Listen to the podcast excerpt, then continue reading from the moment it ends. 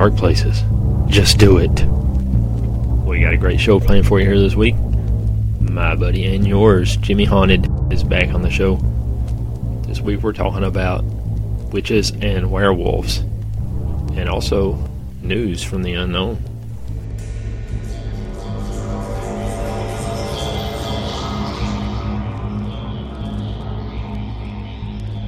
This is Mr. Haunted for In Dark Places Breaking News.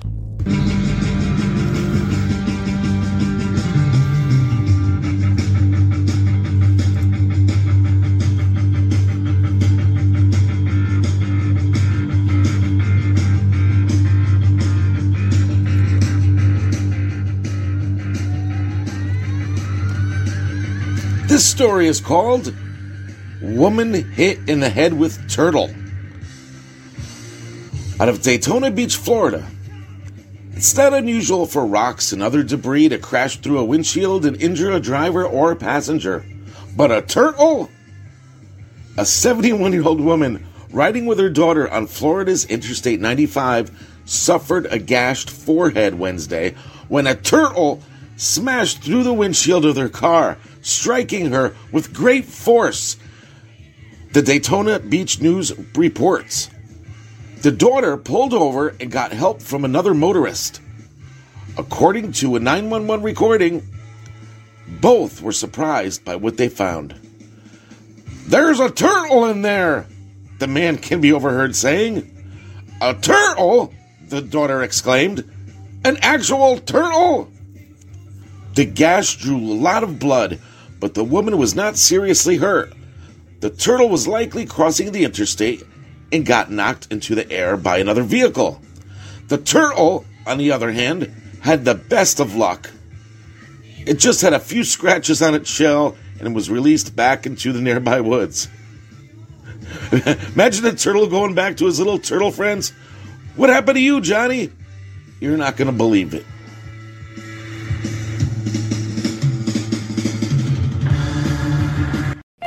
Vehicles larger than Earth are hovering around Saturn.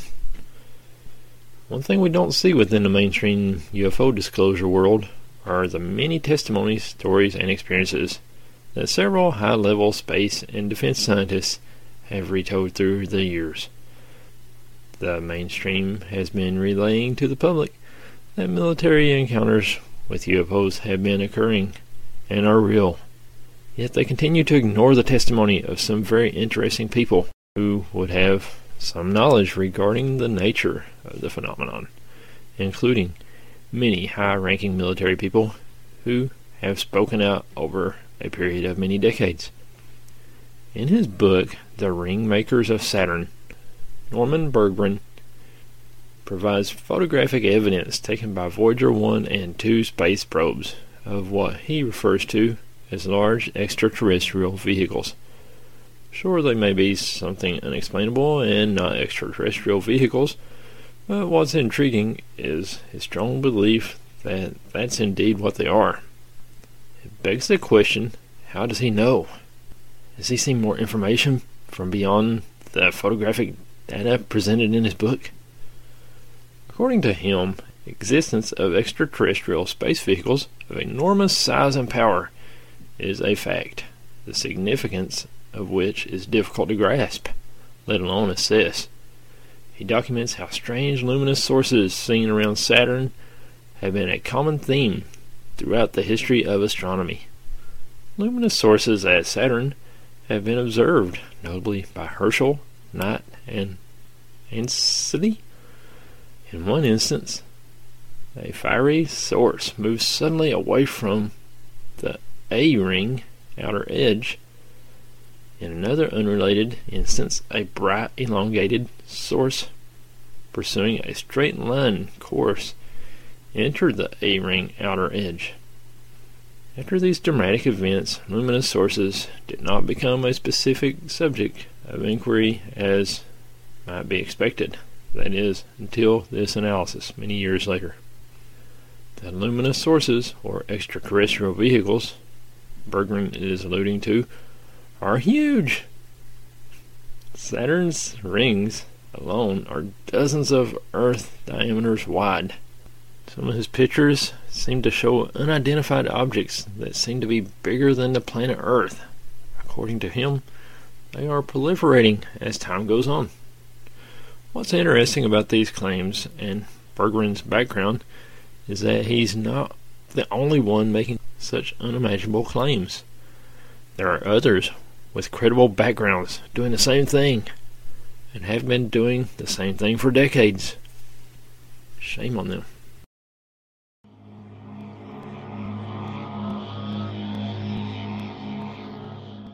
Hey Jimmy, how's it going? Junebug, I'm happier than the Mongolian buffalo headed mountain goat skipping rocks off a serene mountain lake in the Antwerp, Belgium area while he's belting out the 1985 Manilow hit Copacabana, much to the dismay of his neighboring mountain creatures. he's disturbing the neighborhood up there. Enough of that. He's ruining everybody's life. so, how are you? I'm great. Good. Sleepy day. I've just been wanting to take a nap all day. So, uh, you know what? What's up? What are, what are we going to be talking about this week? We've got witches and werewolves. Witches and werewolves. And you know what I have in addition to witches and werewolves? What's that? Breaking news!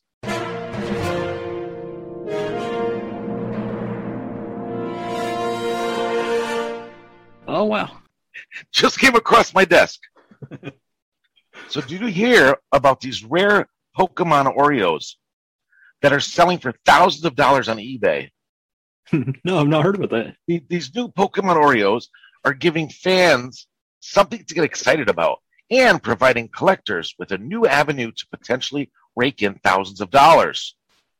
Launched earlier this month, the new Oreo X Pokemon collaboration features this brand's traditional sandwich cookies, but this time emblazoned with one of 16 Pokemon or Pocket Monsters for the uh, uninitiated. Each pack includes a random selection of cookies that feature classic characters like Pikachu, Charmander, but also one extremely rare Pokemon, the mythical Mew. And and as long been the case with rare Pokemon cards, the rarest Pokemon cookie of all has been a, a hot commodity. So people didn't know that this was going to be a rare cookie. So people were eating all the cookies, and little did they know, an eBay search yields dozens of these Mew Oreo cookies for sale prices listed any everywhere from fifty dollars to ten thousand to a hundred thousand dollars. It's some some list it they they promise it as a mint condition cookie. And one one claims the cookie was only handled with tongs, while others include uh, photos showing the snack tucked safely in a plastic baggie. Judged from the items listed as sold, a number of the cookies have gone for as low as a few dollars, and some more than fifteen thousand dollars. That's crazy. I actually saw those at Walmart one night, but I didn't know they were actual characters yeah. on the on the cookies. So that's neat. You might have just passed by fifteen thousand dollars. I wonder how long it'll take them to get moldy. And that story is for our friends uh, Dylan and cousin Leo, right there. Hey, Dylan and Leo, what's up? Very well. So witches and werewolves, that makes me think of like a band name. Thank you, Chicago. I thought that was a cool name. Yeah, that's great. You know, I was telling you earlier that um, I, well, we we decided amongst ourselves that I'd kind of concentrate on the witches and you do the werewolves. So we don't cross over each other. And uh, I said I didn't even look up the meaning of witch. I'm assuming everybody knows what a witch is, but I looked it up. it's kind of funny. Um, it's a woman who is thought to have magic powers, um, a person who practices magic as part of her religion, and uh, informal, a very unpleasant woman. Example: her mother-in-law is a bitter old witch. so these are stories that have to do with those uh, definitions. And a werewolf, in case people are not familiar with that, is a creature in legend and folklore, or so we are told, that can change its shape between that of a man and of a wolf. The name comes from the old Saxon word were, which means man. So, man wolf. It originally meant someone who is strong or powerful. The meaning was later changed to describe someone who is ferocious in battle. The name usually is associated with someone who is under a spell and who has been changed by black magic. Witches are a common companion of werewolves, reveling in the evil magic that turns a man into a beast. um, I think we got to mention to the listeners what happened this week. Oh yeah. Uh, I was at work, and it's hard to talk sometimes when I'm at work, so I'll, I'll send you a voice message. And um, I was telling you uh, a werewolf fun fact that I remembered was that um, it's a folklore that if you were born on a Friday under a full moon, you're a werewolf. So I, I knew I was born on a Friday, so I looked back in the um, you know the, the calendar uh, uh, on the internet here, and I realized I was born under a full moon on a Friday, and I said I'm a werewolf. I'm a werewolf, and one of my coworkers who is 50 feet away from me says, "You're not a werewolf," and you have it on the recording somewhere. And then I remember that there's. I looked up werewolf facts, like just to, just for some fun fact tidbits. And um, one of the uh, folklore is if you're born on a Friday under a full moon, you're a werewolf. And I knew I was born on a Friday, so I looked up back in the calendar. Guess who was born on a Friday under a full moon? Yep, I'm a werewolf. I'm a werewolf. I was cracking up when I heard that. Yeah, I was getting corrected. Yo, let me be happy, right? I'm walking around work saying I'm a werewolf. Who cares? Do you have a longer uh, ring finger than your middle finger? No, That was uh, one of the fun that facts that I came up with. no.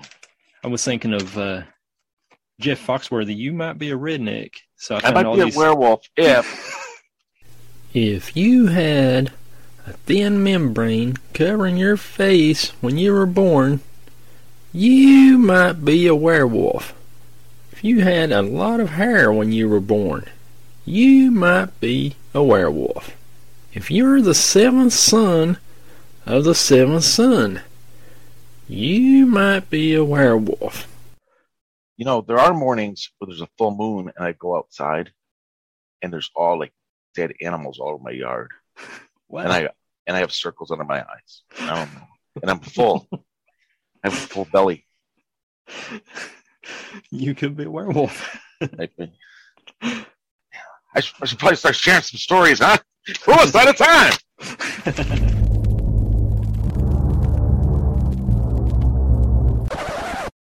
I'll tell you a witch story. This one is called Hannah Cranna.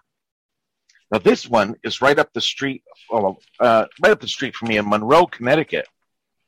And Hannah Cranna, whose real name was Hannah Hovey, she was known as the Wicked Witch of Monroe.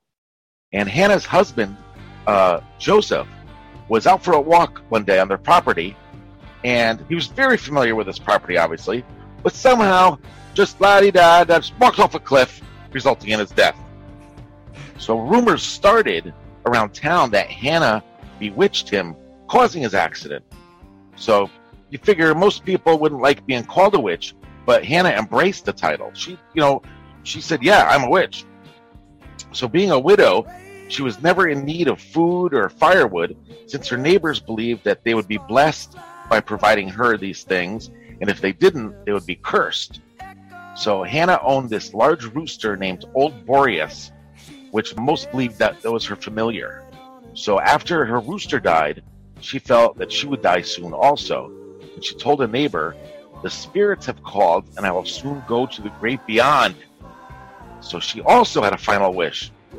She knew, because of the recent snowfall, that her body would be uh, transported to the nearby cemetery by sled. And if you go to the cemetery there, you can actually see the hill where she lived. It's very close by. So she instructed the neighbor, I don't want to be brought by a sled, but I want pallbearers to carry me all the way to the cemetery, or there will be trouble. And Hannah died the next day.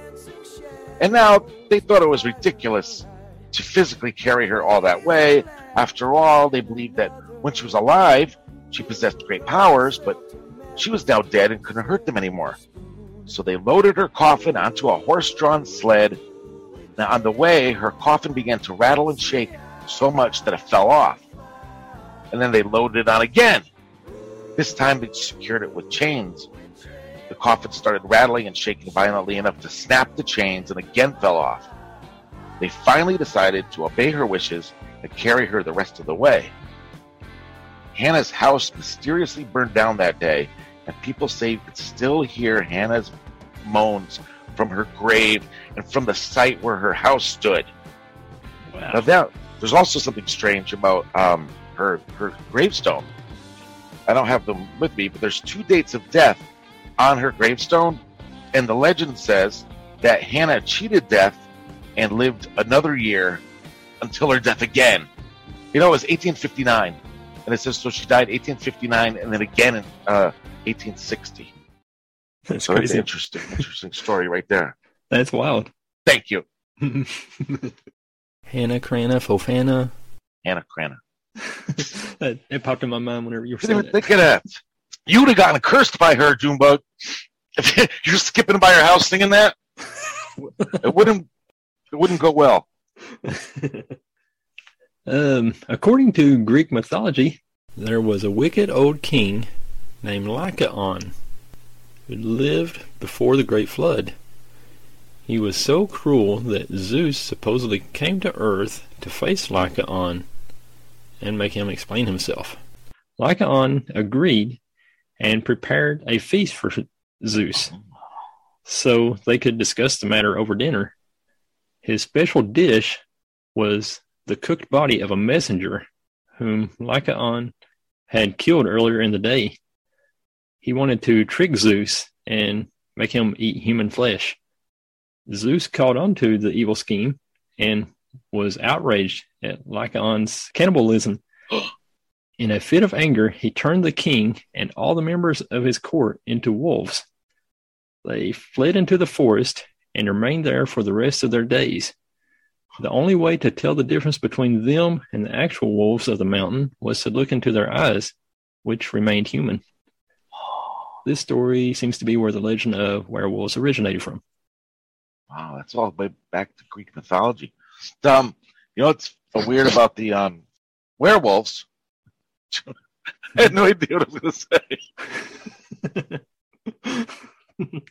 oh, about the names of these things that we like. You know the maybe breaking news stories or this particular werewolf. Nobody's name is ever Jack Johnson. It's always these names that are so hard to pronounce. like you know, somebody got a Big Mac thrown at their face through drive-through. It's like John Rice Miller Shabrowski. It's always some unpronounceable name. That's all. That's the way it goes. Yeah. Hmm. Did you ever hear of Buck's tomb? I have not. Nope. Well, listeners, look this up uh, on the internet there. Buck's tomb um, is this large monument that was built to honor Colonel John Buck, who founded Bucksport, Maine. And it's a big giant monument, and there's a, a, a shape of like a foot uh, on the stone. So the colonel, who is also a Revolutionary War uh, hero, he might be more well known for his part of an alleged curse. Oof. Some say Colonel Buck sentenced a woman to that he believed to be a witch to be hanged, and her last words to the colonel were, "I'm going to dance on your grave." Another version says the woman's son shouted at Buck, "Your tomb shall bear the mark of a witch's foot for all eternity." Yet another version claims the woman wasn't hanged but burned, and during the fire, her lower leg came rolling out of the flames. It's terrifying and landed at Colonel Buck's feet. Wow. So Colonel Buck um, died in 1785, and then it took 75 years. Um, he had a little headstone, but 75 years later, they made this giant monument for him, and it was built. And it gradually, the stain over time, which resembles a lower leg and foot, appeared on a statue, possibly as a reminder by the witch who cursed him. Yeah. It's, be- it's believed the last accused witch was killed before the colonel was even born. So who knows? But you can look that up, and there's a foot on the stone. It's um, really there. That's creepy. Yeah. That one was in Maine, and I've got werewolves in Maine. As far as cryptids in Maine, you hear a lot more about creatures like Bigfoot, but that doesn't mean there isn't something else out there. Maine has had its share of supposed werewolf activity as early as 1857. According to reports, one of the first man versus wolf pack attacks happened just 20 miles outside Bangor. Milk carrier, Mr. Mitchell. Oh, it's an easy name to pronounce. Mr. Mitchell, the milk guy. he was completing his daily deliveries on a horse drawn wagon when the team of horses pulling the wagon was attacked. A pack of wolves tried to overtake the horses until Mr. Mitchell fired shots from his rifle into the pack. And then they decided to retreat into the woods.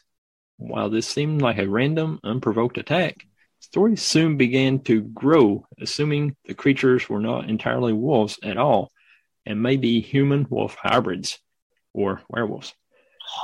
In more recent history, there have been three stories of werewolves in Maine that have captivated the country. Most recently is the mystery beast discovered in 2006 and 2013, while identified as dog wolf hybrids, stirred up lots of speculation that they may be something a little more supernatural. The mystery beast found in Turner in 2006 was dead when it was found, and the photo of the mystery beast in Wayne is all that we have from the 2013 sighting. There are other werewolf reports in the state, but many have no evidence or little credit. It should be mentioned that Maine author Stephen King has used werewolves as a subject for his cycle of werewolf stories set in Tarker's Mills, a fictional town in Maine. Does King know something we don't? I don't know. you know, I'm fascinated by these werewolf stories, this is how my mind works. I'm thinking about this poor Mr. Mitchell. Listen, this poor Mr. Mitchell and milk guy, right? That's what he was. He delivered milk. How how much of a markup could this poor guy think about the think about what he needed to deliver his milk. He needed a truck or a sled, whatever it was. He needed a team of horses, like you said. They have to feed the horses. He had to buy the sled. He has to get paid for his time. He has milk bottles. You know, there's there's products he has to buy for his business. How much could this milk? And then he, in Maine is so um, so rural. Like how many how many houses can you get to a day? And how much like how much do you get for that milk? Like that's what I'm worried about. All that you know what I mean? it don't seem to be worth the all that overhead. Like how much does is it like a five hundred dollars a gallon to make your week's pay? I'm worried about Mr. Mitchell and the Mitchell family. That's a dangerous line of work. Poor Mr. Mitchell. it's a lot of work. Oh, it's my turn, isn't it? Yep. okay. I have a story about Stephen King in uh, Maine later too, maybe. Oh, cool. Well, I'll tell you right now. Um, the, I, I, the, the, ages don't line up exactly right for my, my my memory, and you'll understand why. But when I was a kid, because we were so poor, like we could we couldn't go to Disney World or or France or anywhere. We went to my mother's friend's house in Maine. That was our vacation, and um, and I was a little kid, and it was next to the water. And I was a little kid, like I don't even know where it was. You know, I just went to the. I just knew it was in Maine, and this little kid that was obviously a local, and he would um, he was younger than me, but he was very friendly, and his name was Owen. And uh, he'd come over every morning, and, and I go hang out with Owen. We walk into town. We walk. There was a beach nearby, and he, was he was a young kid, so he said I have to check in with my sister. Um, you know, every so often say, you know, I'm okay, whatever. I'm going to the store, whatever. So her name was Naomi. I remember this because it's only two friends I made, you know, there. And then uh, later, when I'm reading Stephen King book, it says, you know, Stephen King lives in Bangor, Maine, with his wife and children, Owen and Naomi. What? I'm like, what are the odds How many? Owen- How many Owen and Naomi's? That's weird. I'll never know if it's them or not. That's crazy. Makes you wonder. Yeah. Oh, is it my turn? Okay. Enough of that story. Um, okay. This, did you ever hear of the St. Omer Cemetery witch grave? hmm, I have not. Me neither. That sounds scary. Located in Ashmore, Illinois, there is a grave in a ghost town cemetery that marks the death of a witch on a day that never existed. Hmm. Confused? Yeah. So am I. Driving through miles of county roads through only cornfields. You have to go through all these cornfields, and then you'll find a gravel road that leads you to the town of St. Omer, or what's left of it. This is just a big ghost town. But the only thing left of this town is the cemetery. And the this ghost town might have been forgotten if not for the strange Barnes monument, the subject of a local witch legend. The Barnes gravestone consists of a ball on top of a pyre, and if you look that up, it's, it's it looks like a bunch of uh, it's like a campfire with like a, a like a ball on top. And every other grave in the cemetery faces east to west, but the Barnes grave faces north to south. And that's not the only unique thing about it. Few people are buried here. Um, Marcus Barnes, his parents Granville and Sarah, and his wife Carolyn. Then this is where the tricky part. His wife's Carol, his wife Caroline's date of death could have never happened. It was, it's February 31st, 1882. A little confusing. So the story goes that Caroline Barnes was a witch, or at least accused of being one. She was hanged, burned, or buried alive, depending on who you ask, for her magical crimes. So the sphere on top of her tombstone is, they say it's actually a crystal ball, which is said to glow on moonless nights. The impossible, it is creepy. I want to go. Uh, the impossible death. I would be terrified driving through cornfields to a, a ghost town cemetery, honestly, though. That would be bad. I would. This, so this impossible death date is actually a preventative measure so the witch would never rise again on that death date because it would never come. So if you if it wasn't haunted before, it might be now, since secret rituals are carried out there in the dead of night. The crystal ball is frequently found with melted candle wax dried on top of it. What the heck's going on in St. Omer? Is what I'm saying. Yeah, that's not good. Ashmore, Illinois. I was thinking that um, I I don't remember. Me neither. it's contagious. This is what happened when we record late. Talking about Mr. Mitchell and Milkman.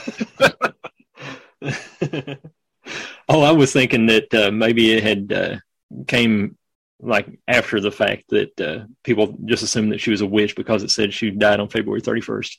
So there was actual Yeah, behind her. What a, what a creepy, uh, creepy uh, gravestone too. Yeah, it's crazy. Some of the infamous werewolf cases from centuries ago were, in fact, serial killers, and France had its fair share.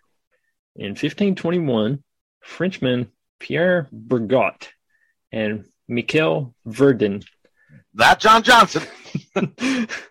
allegedly swore allegiance to the devil and claimed to have an ointment that turned them into wolves. After confessing to brutally Hey, murdering hey. Hey, Juma. Yeah.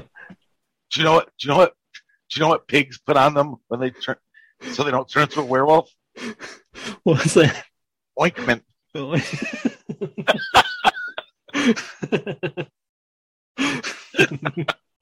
Sorry, guys. Sorry. After confessing to brutally murdering several children, they were both burned to death at the stake. Burning was thought to be one of the few ways to kill a werewolf. Gilles Garnier, known as the Werewolf of Dole, was another 16th century Frenchman who was a hermit living on the outskirts of his town with his wife. his claim to fame was also an ointment or ointment with werewolf morphing abilities. When children in the town started to go missing and turned up mutilated, the townspeople set off on a wolf hunt. They eventually decided Garnier was to blame. He confessed to being given an ointment by a demon that allowed him to turn into a wolf and said that he had slain and eaten at least four children. He too was burned to death at the stake for his monstrous crimes. Okay. I had to turn my mute on. yeah.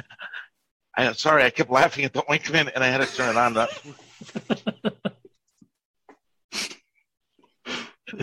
That's a little, little pig going to CVS asking for some ointment. Holy mackerels. It's taking a terrible turn. wow. It's terrifying. um, how about, did you ever hear of the River Witch of Marietta and the Curse of Hex Hollow? I don't believe so. Let me tell you about it. So, located along Front Street in Marietta, now this is Marietta, um, Pennsylvania, not the, uh, Georgia, is the former house of Pennsylvania's most famous co conspirators. Nellie Noll, aka the River Witch, helped play a very key role in the murder of this Nelson Rehmeyer. Nelson's neighbor, John Blymire, had fallen on some very hard luck he became convinced that someone had cast a hex on him. I put a spell on you. So he was also able to persuade two teenagers that they've also been hexed, and it was the reason for their failing crops. So this Mr. Blymire contacted several local witches and was uh, convinced that he had been hexed by someone near him. So they, they, they all got together and said, okay, you've obviously been hexed. So the trio then consulted with this Nellie Noll, as a last ditch effort. For reasons that are still unknown, she told the men that they had been hexed by the Witch of Rehmeyer's Hollow, this guy named Nelson Rehmeyer. In order to break the hex, she informed the men all they need to do was to retrieve Rehmeyer's spell book and burn it, or get a lock of his hair and bury it six feet in the ground. That's all you had to do. Seems simple enough. How, how terrifying is that? like little two little kids. You just gotta get go into this guy's house, the, the witch of Raymar's house, and get his spell book and a lock of his hair. so the the the man the men's plan eventually came to fruition after they murdered Nelson Rehmeyer in his home. They were never able to retrieve the spell book, but his hair and the rest of him made it six feet underground. The ensuing murder trial made national news and was a media sensation. And to think all of this mayhem occurred due to Nellie Noll, the river witch of Marietta. And that's a historical story. There's more to it, but uh, more details, but that's a weird story. A lot of witches running around back then. We should just change all their names to Mitchell whenever they get that weird last name. Yeah, every Mitchell. How come all your stories are Mr. Mitchell? I've got one about the Bedburg werewolf in Bedburg, Germany. Oh. Peter Stube, a wealthy 15th century farmer in Bedburg, Germany, may be the most notorious werewolf of them all. According to folklore, he turned into a wolf like creature at night and devoured many citizens of Bedburg. He was eventually blamed for the gruesome killings after being cornered by hunters who claimed they saw him shapeshift from a wolf to a human form. He experienced a grisly execution after confessing under torture to savagely killing animals, men, women, and children, and eating their remains. He also declared he owned an enchanted belt that gave him the power to transform into a wolf at will not surprisingly, the belt was never found. Peter's guilt is controversial since some people believe he wasn't a killer, but the victim of a political witch hunt, or perhaps a werewolf hunt. Either way, the circumstances surrounding his life and death stoked rampant fears at the time that werewolves were on the loose. I'm looking up this story as, as you're telling it. And do, do you see the part about his left hand? Hmm. no. Is this, is this the guy that was from the 1500s? I German, think so. right? Yep. So, anyways, they said that this guy, um, they said that he was known for um, having his. This is they all referred to his left hand as being missing, leaving only a stump. Later, this would be this would prove damning in his trial, as an alleged werewolf also had his left forepaw cut off during an attack. Wow. They Why would they not tr- include that on the notes that I had? I don't know if it's the same guy. it's, it almost made me cry seeing his little left forepaw got cut off. that uh, seems to be an important detail of the story, and they didn't include that. but uh, it's got to be him. It says 15th century farmer. So that's that's crazy. Oh, It says in total, he consumed 14 minors and two pregnant women, including their unborn fetuses. And concerning the unborn, the guy says, I ate their hearts, panting hot and raw, and described them as dainty morsels. Wow, What a creeper. Crazy guy. It's going to be very scary to go to sleep tonight, guys. It's going nightmares. Very scary. You know, I'm going to save this one for last. I think. And this one here, this one's called the White Witch of Rose Hall. So, according to the legend, the spirit of Annie Palmer haunts the grounds of Rose Hall Plantation near Montego Bay in Jamaica. and I like actually did the tour of this place, um, not not as a investigation, but just with the little you know touristy thing. But um, Annie was born in England to an English mother and Irish father, but spent most of her life in Haiti. When her parents died of yellow fever, she was brought up by a nanny who taught her witchcraft and voodoo. Annie later moved to Jamaica and married John Palmer, owner of the Rose Hall Plantation. Annie murdered John Palmer along with two subsequent husbands and numerous male plantation slaves. And if a slave be- misbehaved, he would be killed and his head placed on the plantation, like the front steps of, of the home, as a reminder to the hundreds of slaves that passed the house daily to behave. She was eventually murdered by a slave named Taku, or by by a guy named Mitchell. and uh, Annie's tomb was meant to be sealed with a voodoo ritual that would have kept her spirit uh, in prison forever. However, the ritual was never completed, and Annie's Palmer ghost still roams free at Rose Hall. Witnesses claim to have seen Palmer's ghost riding her horse around the plantation. She is also frequently seen on the balcony. And a fun fact tidbit is Johnny Cash and June Carter owned a, a property um, called the Cinnamon Hill Great House in Jamaica and spent a lot of time there. And he was uh, very fascinated by the Witch of Rose Hall, and he even wrote a song about it. And here it goes. There's no song. Here it goes. Oh, wait a minute. Here it is.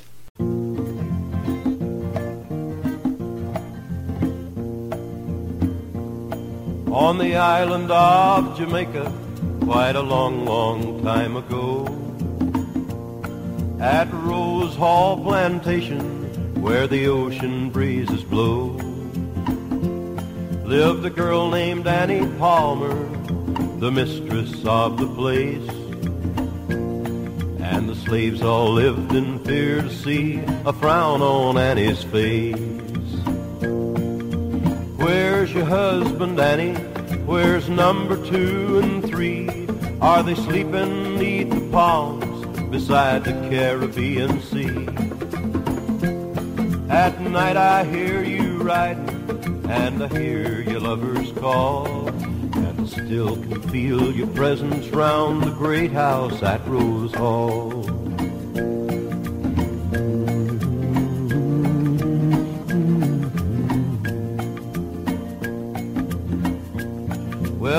Should ever go to see the great house at Rose Hall, There's expensive chairs and china and great paintings on the wall.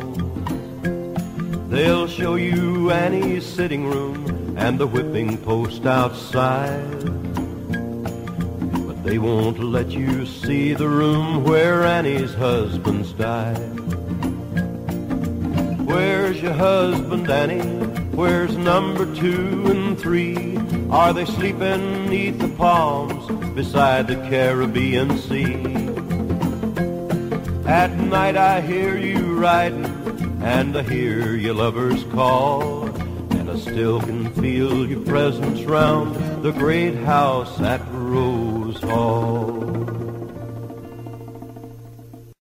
In ancient Rome, a servant named Mitchell was was one day on his on a walk with his host, and when he came upon a graveyard, the host suddenly took off his clothes, urinated around them in a circle, and transformed into a wolf.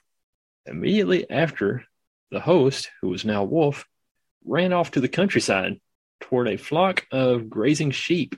Mitchell could hardly believe his own eyes until a sheep owner said to him that his servant had injured a wolf with a pitchfork. The next day, Mitchell noticed a wound on the neck of his host. The wound mark on his neck was the exact same position where the pitchfork injured the wolf. Wow. Excuse me. I, I, my, my mind totally, totally went somewhere else. Did you say in the beginning that this man just took off his clothes and, and peed in a circle? that was, it seems kind of random, don't it? They're just out for a little stroll in the countryside. We've all done it, but never changed to a werewolf.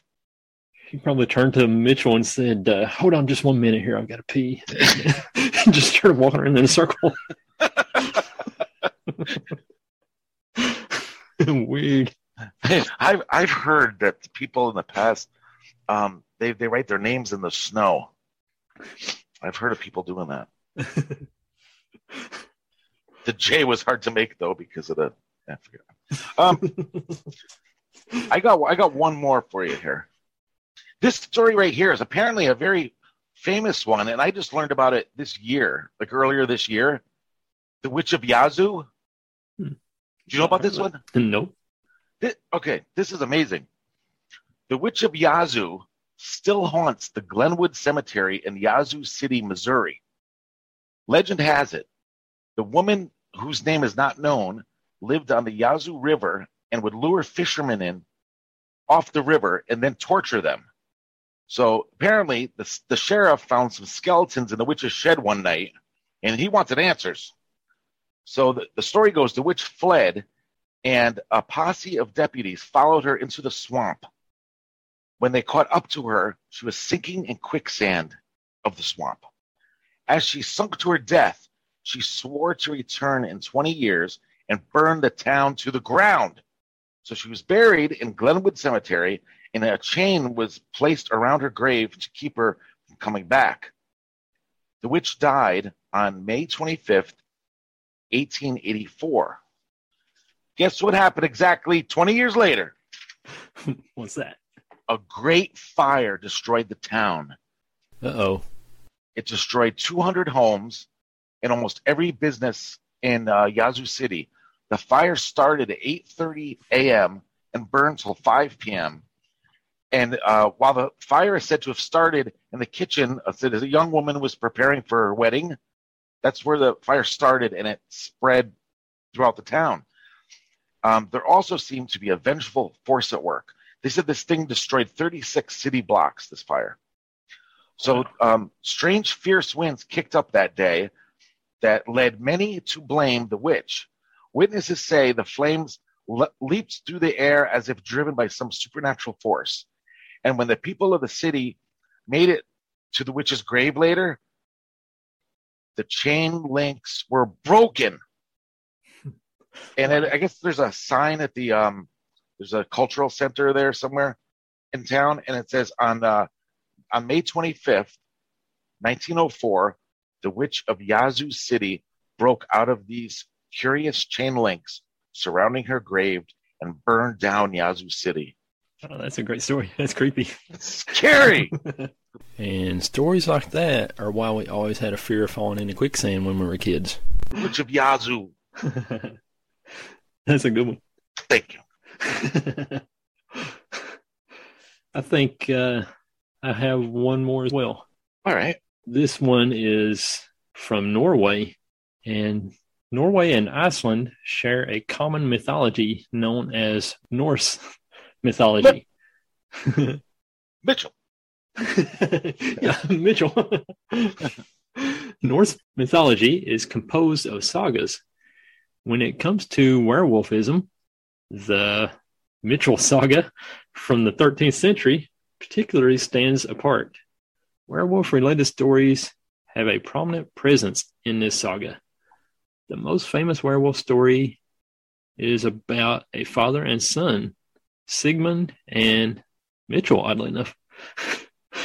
While wandering in the woods, Sigmund and Mitchell come upon a hut where they find two spellbound wolf pelts.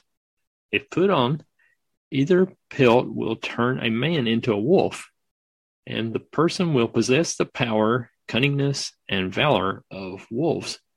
But once on, the pelt can only be removed on the tenth day.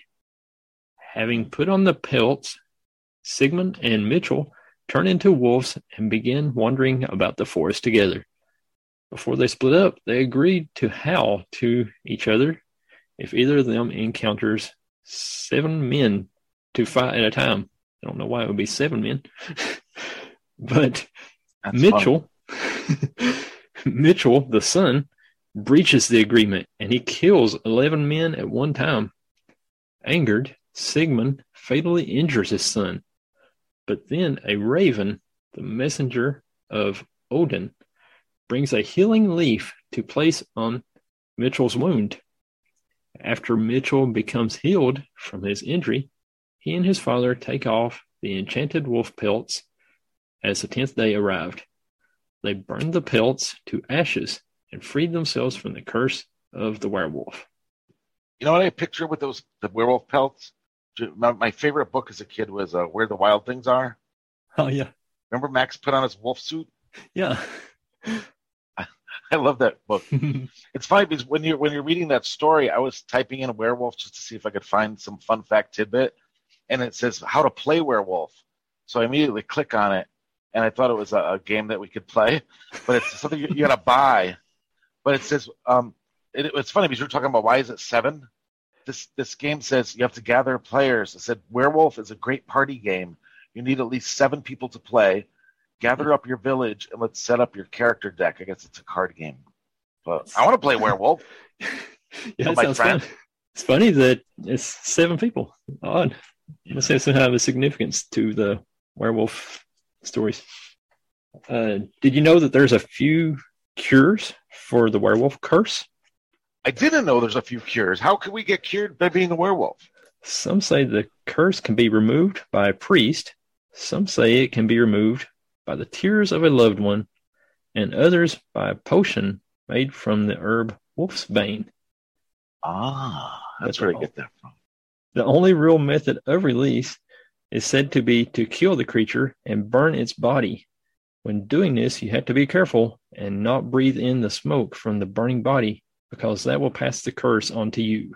You know what's weird about these um this folklore and stuff? It's like you know, it's like uh, are vampires real or werewolves real or, or you know, it's big, but they have a definition. Like in, in the dictionary, it says a werewolf is a man who turns into a wolf at night and devours animals, people, or corpses, but returns to human form by day. Like it's it's an actual thing. It doesn't say it's a fake thing. Yeah, it makes you wonder about all the dogman reports and stuff like that too. If uh, they were actually people and they have been turned into wolves. You know what a good story is that the the Beast of Bray Road. Oh yeah, that's crazy. That's got that might be a werewolf, right? Yeah, I believe so. Yeah. You know what? What's up, man? I have a story, Junebug. I went off the charts and I got a werewolf story. Hey, cool. I call this one the Beast of Bray Road. this is out of Wisconsin. I've heard of this one. So, a hairy humanoid with canine features The Beast of Bray Road has been sighted in Wisconsin dating back to 1936 on a rural road outside of Elkhorn. Most recent sightings in the 80s and 90s place the creature in Racine, Walworth, and Jefferson counties. Those who have seen the beast describe him as eating or hunting or scavenging. Also known as man wolf, bear wolf, or indigenous dog man, it is said to be around six feet tall with gray and brown fur. Its face resembles that of a wolf with shiny yellow eyes and pointed ears. Its body, though furry, looks like a muscular man. The creature is said to run and walk on all four of its legs, or just its hind legs, and is seen uh, it's been spied sitting on its haunches and kneeling like a man. Some believe it is a werewolf, others that it's a Bigfoot, and some believe it is a yet identified species. Though it has never attacked anyone, some witnesses claim that it has acted aggressively, running at them and jumping at their vehicles. The Beast of Bray Road. That's scary stuff. I've seen a bunch of documentaries and stuff on that. I'd like to go check that one out. Yeah, that's on my bucket list. I've got one more famous werewolf, the Loup-Garou. Although classified as a werewolf, the Loup-Garou is a bit more complicated. The name certainly means werewolf in French, loup meaning wolf, and garou being a Frankish word that means man-wolf. However, the name and the spelling sometimes differ. In many cases, it is Rougarou. Descriptions are different too. Sometimes it is a wolf-like creature, and sometimes it is a man with only the head of a wolf. Its powers tend to vary. Sometimes it hunts like a wolf, killing those it meets, while in other stories it behaves more like a vampire, drinking blood from its victims, who then become werewolves too. In some cases, individuals can be transformed into werewolves by the bite of a loup-garou, but only remain so for 101 days, during which time they must drink blood and pass on the curse. In the greater New Orleans area of Louisiana, it is believed that the loup-garou will only attack Catholics who have broken their Lenten vows, and that the only way to become such a monster is to miss the Lenten Mass for seven years. There are other descriptions of the loup-garou, however, which have nothing to do with wolves. One has it depicted as a headless horseman, and the other as a witch-like creature. Although belief in the creature is thought to have originated among French settlers in America, it is known that some Native American Indian tribes, particularly the Algonquin and Ojibwa, believed in something similar before the European settlers came. These, however, referred to cannibalistic beings who were not necessarily wolves or hairy men who dwelt in the forest like the Sasquatch or Bigfoot. But whatever you believe it to be, there is no doubt that the loup-garou is incredibly dangerous. Stay well away. I got nothing. I got nothing. yeah, I think I'm. That's Good all got. That's about all the stories we got for you this week. And we sure appreciate you listening. Thank you so much, Jimmy, for being on the show. We'll Thanks for having me, Junebug. Yes, sir, anytime. This has been really fun. Thanks for listening, and we'll be back next week with another brand new topic. See Good ya. night. God bless you, and see ya.